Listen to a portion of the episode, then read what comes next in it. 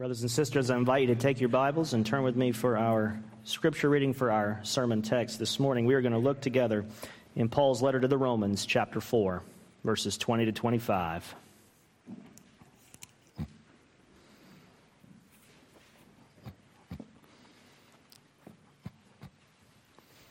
Okay, for those who have been here throughout Lent, you know that we've just finished a series on repentance.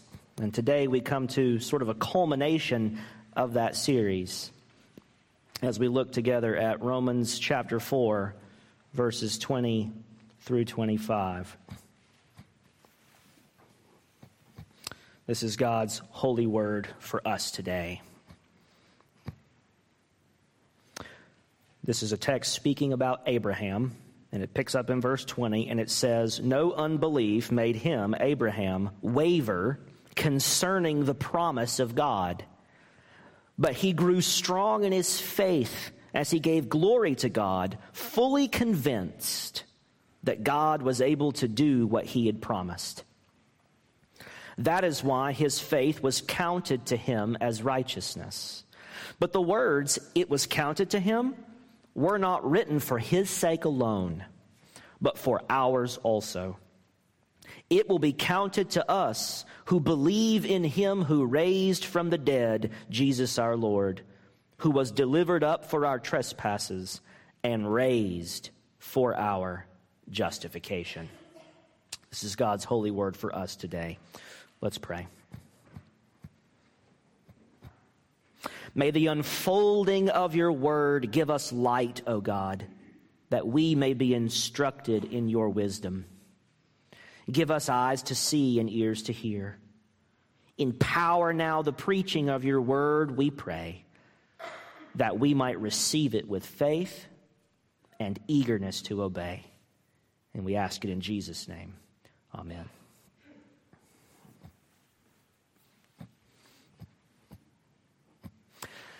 In Christianity, there's a lot of different categories you can divide Christians into.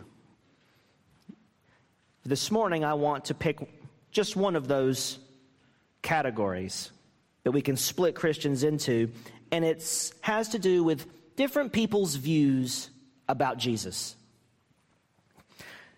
There are two kinds of views about Jesus, and I call these the cross Christians and the kingdom Christians. Cross Christians are really big on the death of Jesus. It's all about the death of Jesus. It's so focused on Jesus as crucified, died, buried, risen. It's so focused on the death of Jesus that the cross Christian sometimes doesn't really see how the life of Jesus fits into the picture.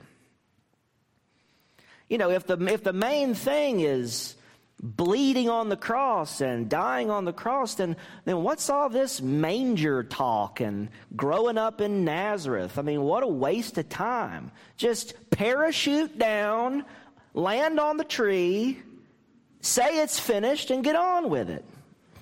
What's all this miracle stuff and these parables about yeast and mustard seeds and what, what are you talking about? Just get on with the stuff of the gospel, right? The death of Jesus. Cross Christians are so focused on the death of Jesus that sometimes they might struggle to see what's the point of the life? Where does the life of Jesus really fit into this picture? What does it do for me that the cross doesn't already do? The other kind is a kingdom Christian. Now, the kingdom Christian, it's all about the life of Jesus. They love those parables, more mustard parables, more parables about seeds and sticks and farmers, more miracles, more showdowns with the Pharisees, more teaching about morality and ethics and God and the kingdom. They're all about the kingdom, the teachings, the morals, the ethics, the lessons, the influence of Jesus. And they're so focused on the life that sometimes the kingdom Christian doesn't quite see how the death fits into the picture. Man, Jesus was going along, he was doing all this wonderful stuff. It's just a shame it got cut short with an untimely death. Think of how much more he could have done if he had lived to 70 or 80. 30 years, and then he's cut off. It's a real shame. That kingdom was going good for a while there. If you're so focused on the life, you could wonder well, where does the death really fit into this picture? Kingdom Christians and cross Christians.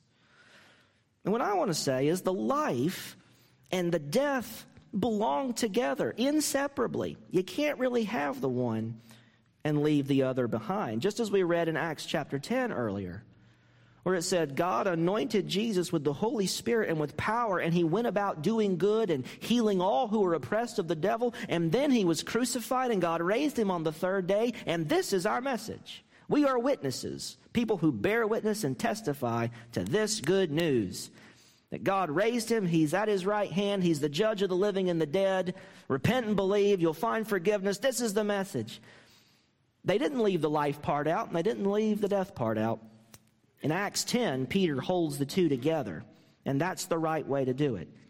The death is the culmination of the life, the crown and climax of this particular life, as Paul says in Philippians 2. That he humbled, Christ humbled himself and became obedient even unto the point of death on a cross. The life of obedience leads up to the cross. You can't pull them apart. Without the life, we don't get the death. The death doesn't have the meaning that it has without that perfect life of Jesus that goes with it. But likewise, without the death, the life loses its abiding power. It's just another nice moral teacher who had some good advice, but now he's dead, and oh well. Let's get on with it. Take what, take what we like and leave behind what we don't.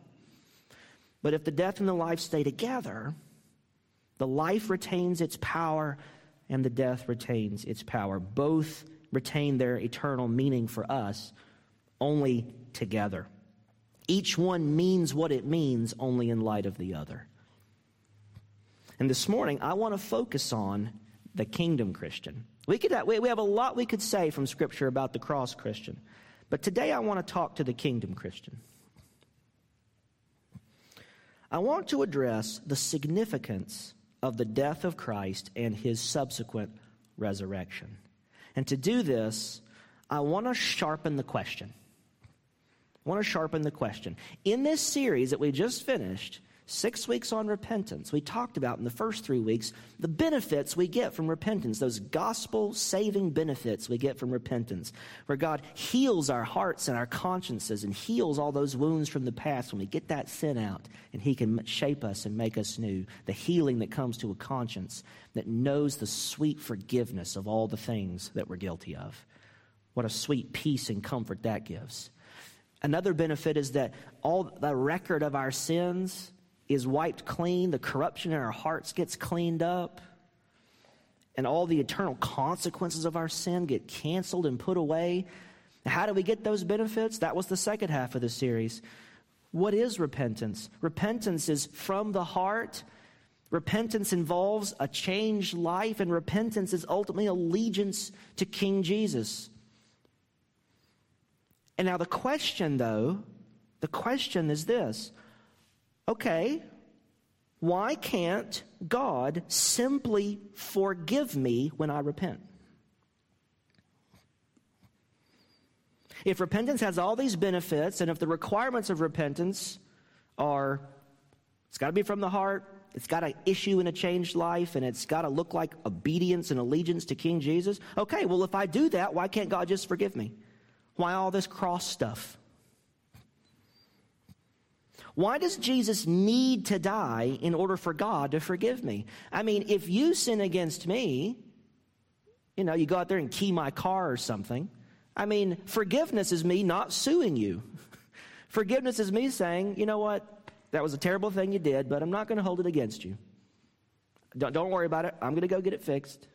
I'll pay for it. Just, I forgive you. I release you from what you've done. Now, do I have to go kill somebody? Does someone need to die for me to do that? No.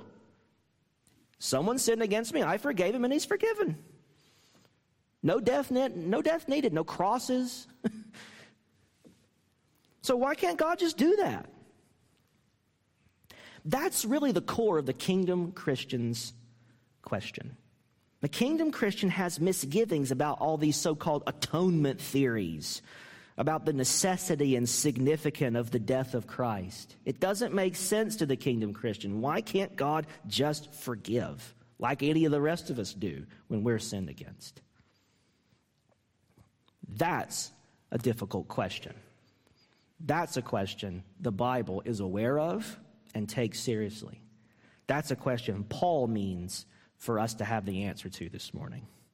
In our passage, Paul tells us why Jesus had to die, and Paul's answer helps us frame the necessity and significance of the resurrection of Easter as well.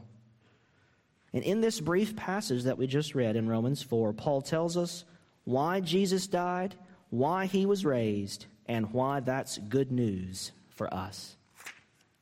So let's look at each of those this morning. Why did Jesus have to die?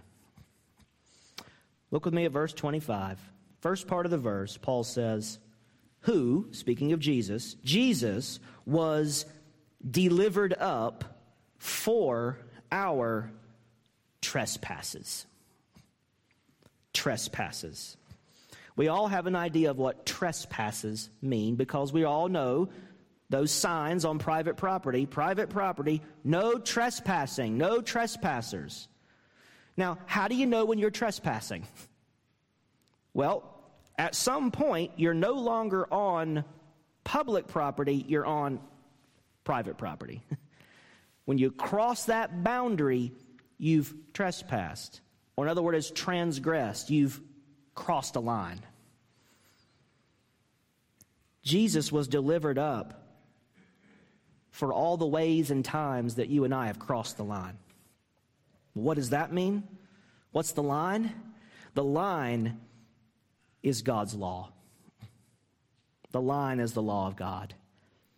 A trespass is a violation, a transgression of a line that God has drawn in the sand, a line that God says you shall not cross. It's a violation of God's law, crossing the boundaries of divine justice. 1 John 5 17 and 3 4 say that all wrongdoing is sin and all sin is lawlessness. It's disobedience to a law. All sin, in other words, is crimes against divinity. Our trespasses are crimes against divinity, violations of divine law, divine justice. Things like the Ten Commandments. And here's our question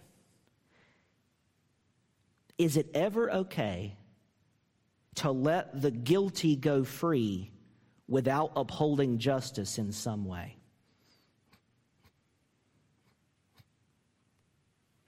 Is it ever okay for a judge to let the guilty go free without upholding justice in at least some way? If there was a dead to rights, convicted criminal, a terrible criminal, I mean, make it, make it the, a horrendous crime Someone has murdered a family in cold blood, and you're the survivor. And you take this guy to court. And he admits it. Yeah, I did it, and I'd do it again. I wish you had been there. Okay? He's not remorseful, he's guilty. He admits it. And the judge says, if you promise never to do it again, from your heart, if you promise from your heart to live a changed life from now on and never do it again, and make, a, make an oath today, I will follow the law, I'll let you go. If you saw that headline on the news, what would your honest reaction be?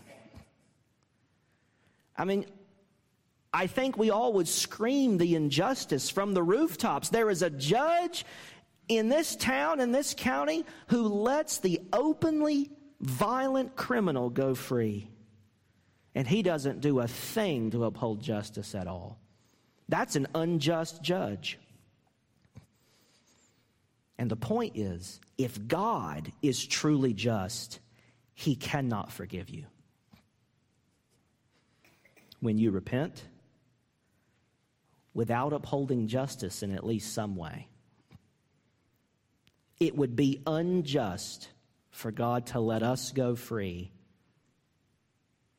Just say, promise not to do it again, guys? Okay, good enough for me. That's an unjust judge. That's an unjust God. So, how does God solve this problem? Because if you're a Christian, you've been forgiven of your sins. Well, wait just a minute. so, God has been forgiving the ungodly and the openly guilty. He forgave you, didn't he? Forgave me, didn't he? So, how is God not just this giant, unjust judge? How does God address this problem? Paul tells us. Jesus was delivered up, delivered up for our trespasses. Delivered up for our trespasses. How does God settle this problem of being able to be just and forgive you? How can God stay just when you're guilty and still forgive you? Answer He delivers up Jesus, not you. God delivers up. It's literally the word for what Judas did to, to Jesus. He hands him over to the Romans. God hands Jesus over to the cross. He delivers him up. He hands him over to death. And he does it to Jesus, not to you. And he does it for your trespasses, not his. That's how God approaches this problem. Paul explains this better in earlier in the book in chapter 3. He says in verses 19 and 20, Now we know that whatever the law says, it speaks to those who are under the law, so that every mouth may be stopped and the whole world may be held accountable to God. So the law condemns the whole world. For by works of the law, no human being will be justified in his sight, since through the law comes knowledge of sin. But, verse 23, all have sinned and fall short of the glory of God and are justified, declared not guilty, given the verdict of righteous. All are justified by his grace as a gift through the redemption that is in Christ Jesus, whom God put forward as a propitiation by his blood to be received by faith. He put Jesus forward on the cross as the sacrifice that takes our sins. And listen to the result of this, Paul says. He says this was to show God's righteousness because in his divine forbearance he had passed over former sins. It was to show his righteousness at the present time so that God might be just and the justifier of the one who has faith in Jesus. Do you see how Paul's answering our question? How can God be just and still forgive a guilty sinner? Answer Christ. Christ is the sacrifice that takes that sin, your sin and mine. He pays the penalty for it, which is the death penalty. And now God can be both just because sin's been dealt with and the justifier, the one who forgives you. Now he can be both. He can be the one who upholds justice on the cross and the one who can be fully faithful and forgiving to you when you bow the knee and repent. That's why God's not unjust. It's because this was done for our trespasses. It literally means because of our trespasses on account of our trespasses, on the basis of our own sins, which is why Paul can say in Romans chapter 8 that there is therefore now no condemnation for those who are in Christ Jesus, because God has done what the law could not do by sending his own Son in the likeness of sinful flesh and for sin as a sin offering. God condemned sin in the flesh. God condemned sin in the flesh. Whose sin did he condemn? It wasn't Jesus's. He didn't have any. It was yours. Whose flesh did he condemn it in? It wasn't yours. Here you are, uncrucified. It was his flesh. The gospel says God condemned your sin in the flesh of his son. And that is why you can be forgiven and God is not unjust to forgive you. Why can't God simply forgive when we repent? Because it would be unjust. Why did Jesus have to die? So that our sins would be dealt with justly and so that God might justly forgive us. That's why he had to die. We all love that promise in 1 John chapter 1, verse 9. You probably heard it. If we confess our sins, he is faithful and why is that in there? Why is justice an issue? How can he be both faithful to you and just to forgive you of your sins? It's because a sinless Savior died for you in your place, taking the divine death penalty that our sins against divinity required. We broke God's law. Christ took the penalty of that. And now God can be fully faithful to you when you repent, and He can forgive you, and He can be just when He does so. He's faithful and He's just to forgive us our sins because of the blood of a perfect Savior that was poured out for you in your behalf so that you can go free with no condemnation and a righteous verdict on your record and in your favor.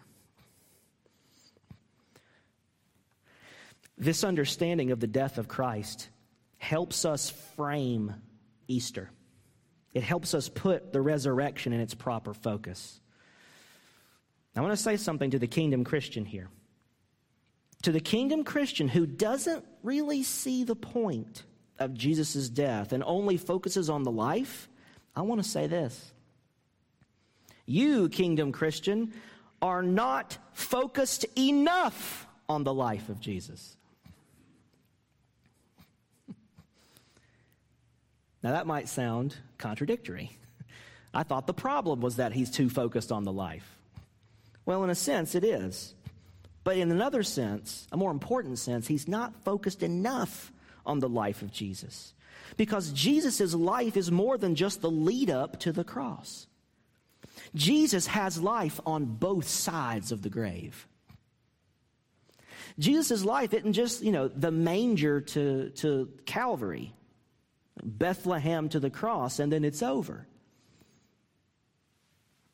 If he didn't have life on the other side, if he didn't go into death and out the other side, we wouldn't be here 2,000 years later giving a hoot about it because it wouldn't matter. Just another good guy who died too soon. History's full of those. I wouldn't be here today. Easter wouldn't be a holiday. Nobody would be that concerned. But Jesus has more than just that earthly life. He's got life now. If the gospel is true and if God's word is right, then he did raise Jesus from the dead. And now he has resurrected life. And we need more focus on that life, not less. Paul says in the next part of verse 25 in our passage, he says, Not only was Jesus delivered up for our trespasses, but he also was raised for our justification, for our righteousness, so that we might be declared righteous in the sight of God. That's what justification is. It's the not guilty verdict in the court of heaven. He was put to death for all of our sins, and he was raised for our justification. This is why his life and his death have to go together. You don't pull them apart. And not just his earthly life and his death, and now it's over, but his earthly life, his death, and his resurrection, and his ongoing life right now. Jesus died for our justification, and he also rose for it. The two go together. And Paul says this in the next chapter, in chapter 5 of Romans. He says this in verses 8 through 10. He says, God shows his love for us in that while we were still sinners, Christ died for us. Since therefore we have been justified, declared righteous, by his blood, much more shall we be saved by him from the wrath of God. Why? Because if while we were enemies, we were reconciled to God by the death of his son, much more now that we are reconciled, shall we be saved by his life. The resurrection life of Jesus has a role to play in our salvation. He says that it's the life of Jesus, not just before the cross, but his life now, that also has a role to play in our justification.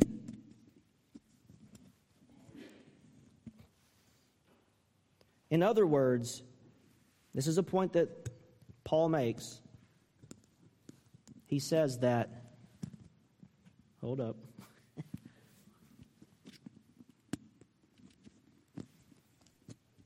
There we go. Why does the resurrection have anything to do with your justification?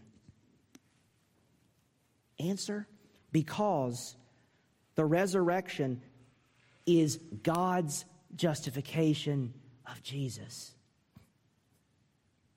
You see, Jesus was condemned in our place. Condemned, paid the penalty, but he wasn't actually guilty of it.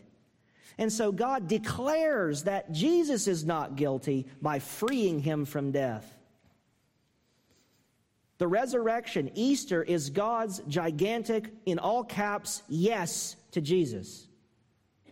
His vindication of Jesus. He is who he claimed to be. He has accomplished what I sent him to accomplish. Death has no right to hold him because he's not the sinner. He took the penalty all the way down to the depths of the grave, but the grave can't hold him. It has no right to do so. And so God frees him from it in vindication of Jesus. It's the justification of Jesus, not the forgiveness of his sins. He never had any. But he died for ours, and it's God absolving him and saying, He is not guilty, never was. He merely bore the sin of others. And now he is vindicated as the righteous, holy Savior. The resurrection is God's justification of Jesus, and because he lives, he can share his justification, his righteousness with you. Because he's a living Savior, he can share his righteousness with you. Just like he took all your sin on the cross, he can give you all of his holy innocence purity, and righteousness. This is what Paul says in 2 Corinthians 5 21. The one who knew no sin became sin for us, so that in him we might become the righteousness of God. Because he lives, he can share his justification with you. Because he lives, he can share his not guilty verdict with you at the final judgment. And because he lives, he can share his eternal resurrection life with you. All of this is yours in Christ. Why is this good news for us today? All this salvation is yours for the taking, yours for the asking in Christ alone when you repent and believe.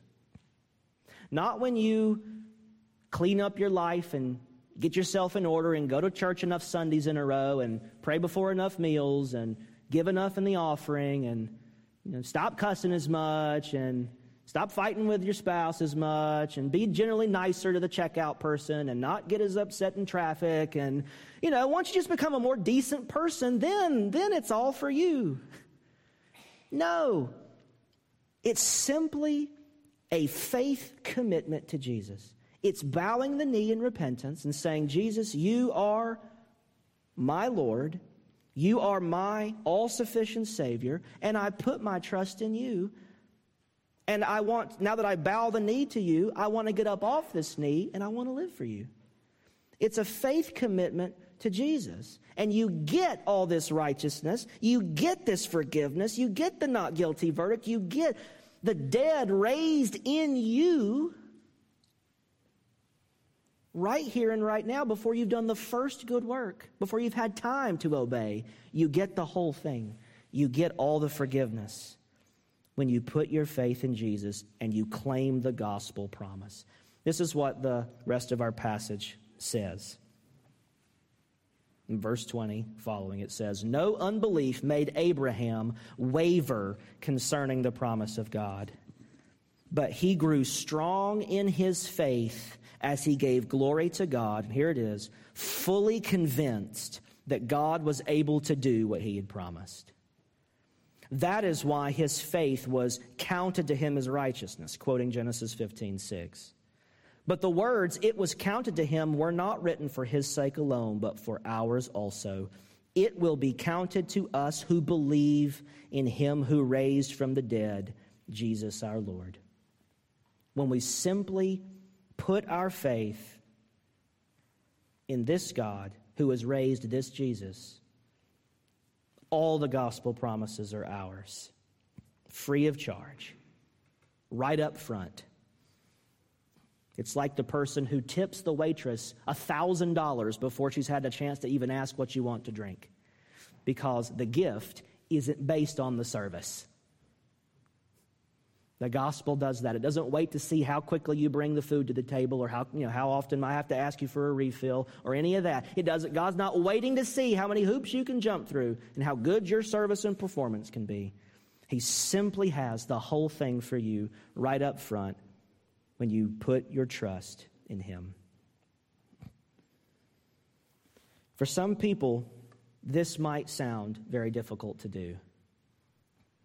Because just like there is the kingdom Christian who's too focused on the life, just like there's the cross Christian who gets too focused on the death and leaves the life behind. There's a third kind of Christian who's too focused on your own faith. You're too worried about do I really believe enough? Am I sincere enough?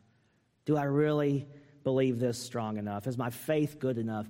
And you're, you're trying, you're struggling today to put faith in faith, to put trust in your own belief. But that's not the object of your faith. The object of your faith can't be inside, it's got to be outside. This is why you have to look outside yourself, away from you, and to Christ on that cross, and to that empty tomb, and to see a risen Jesus today at the right hand of God, interceding for you guaranteeing for you all the promises and all the gifts. Don't put faith in faith. Don't stare at your own faith and think, is it good enough? Is it right enough? Is it strong enough? Can I really believe enough? Turn your eyes away from you, like we read in Colossians 3 earlier. Since you have been raised with Christ, set your minds on things above where Christ is at the right hand of God, not on the things of this earth, and not even on your faith. The object of your faith is this promise keeping God and this risen Jesus. Look out and away to Christ. And ask yourself this question, just like Abraham did in verse 21. It says, He was fully convinced that God was able to do what he had promised. Don't ask yourself today, Do I really believe it? Is Easter really, is there really a reality under it? Is the tomb really empty? Is Jesus really alive? Do I really, do I really believe it? Don't ask yourself that question. Ask yourself the question Abraham asked Is God able to do what he promised? Is God, can God can God do what he promised he would do, which is raise Jesus to be your perfect Savior and give you full salvation in him and eternal life and the hope of your own resurrection? Can God do that? If he's God, is he able to do that? Is he good enough to keep that promise? And if you find yourself saying, Yeah, I think that's true. I think it is true that God can do that. That's faith.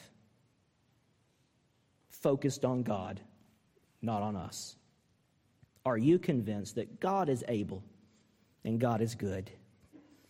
If so, bank on it, venture on it, stake your eternity on it, on this almighty Savior this promise keeping God. Trust in this resurrecting God. And rest assured today that He has new life for you right now in Christ alone. Let's pray. Father, we give you thanks and praise for who you are. We do trust you today.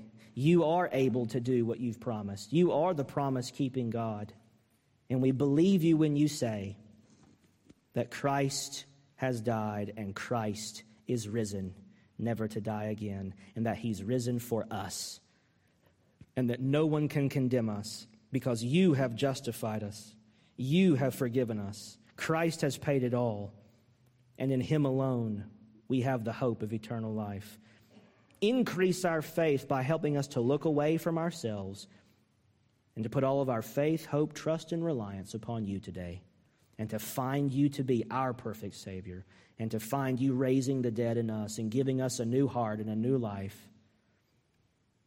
experiencing you change us from the inside out and making us new, and giving us the hope of eternity with you.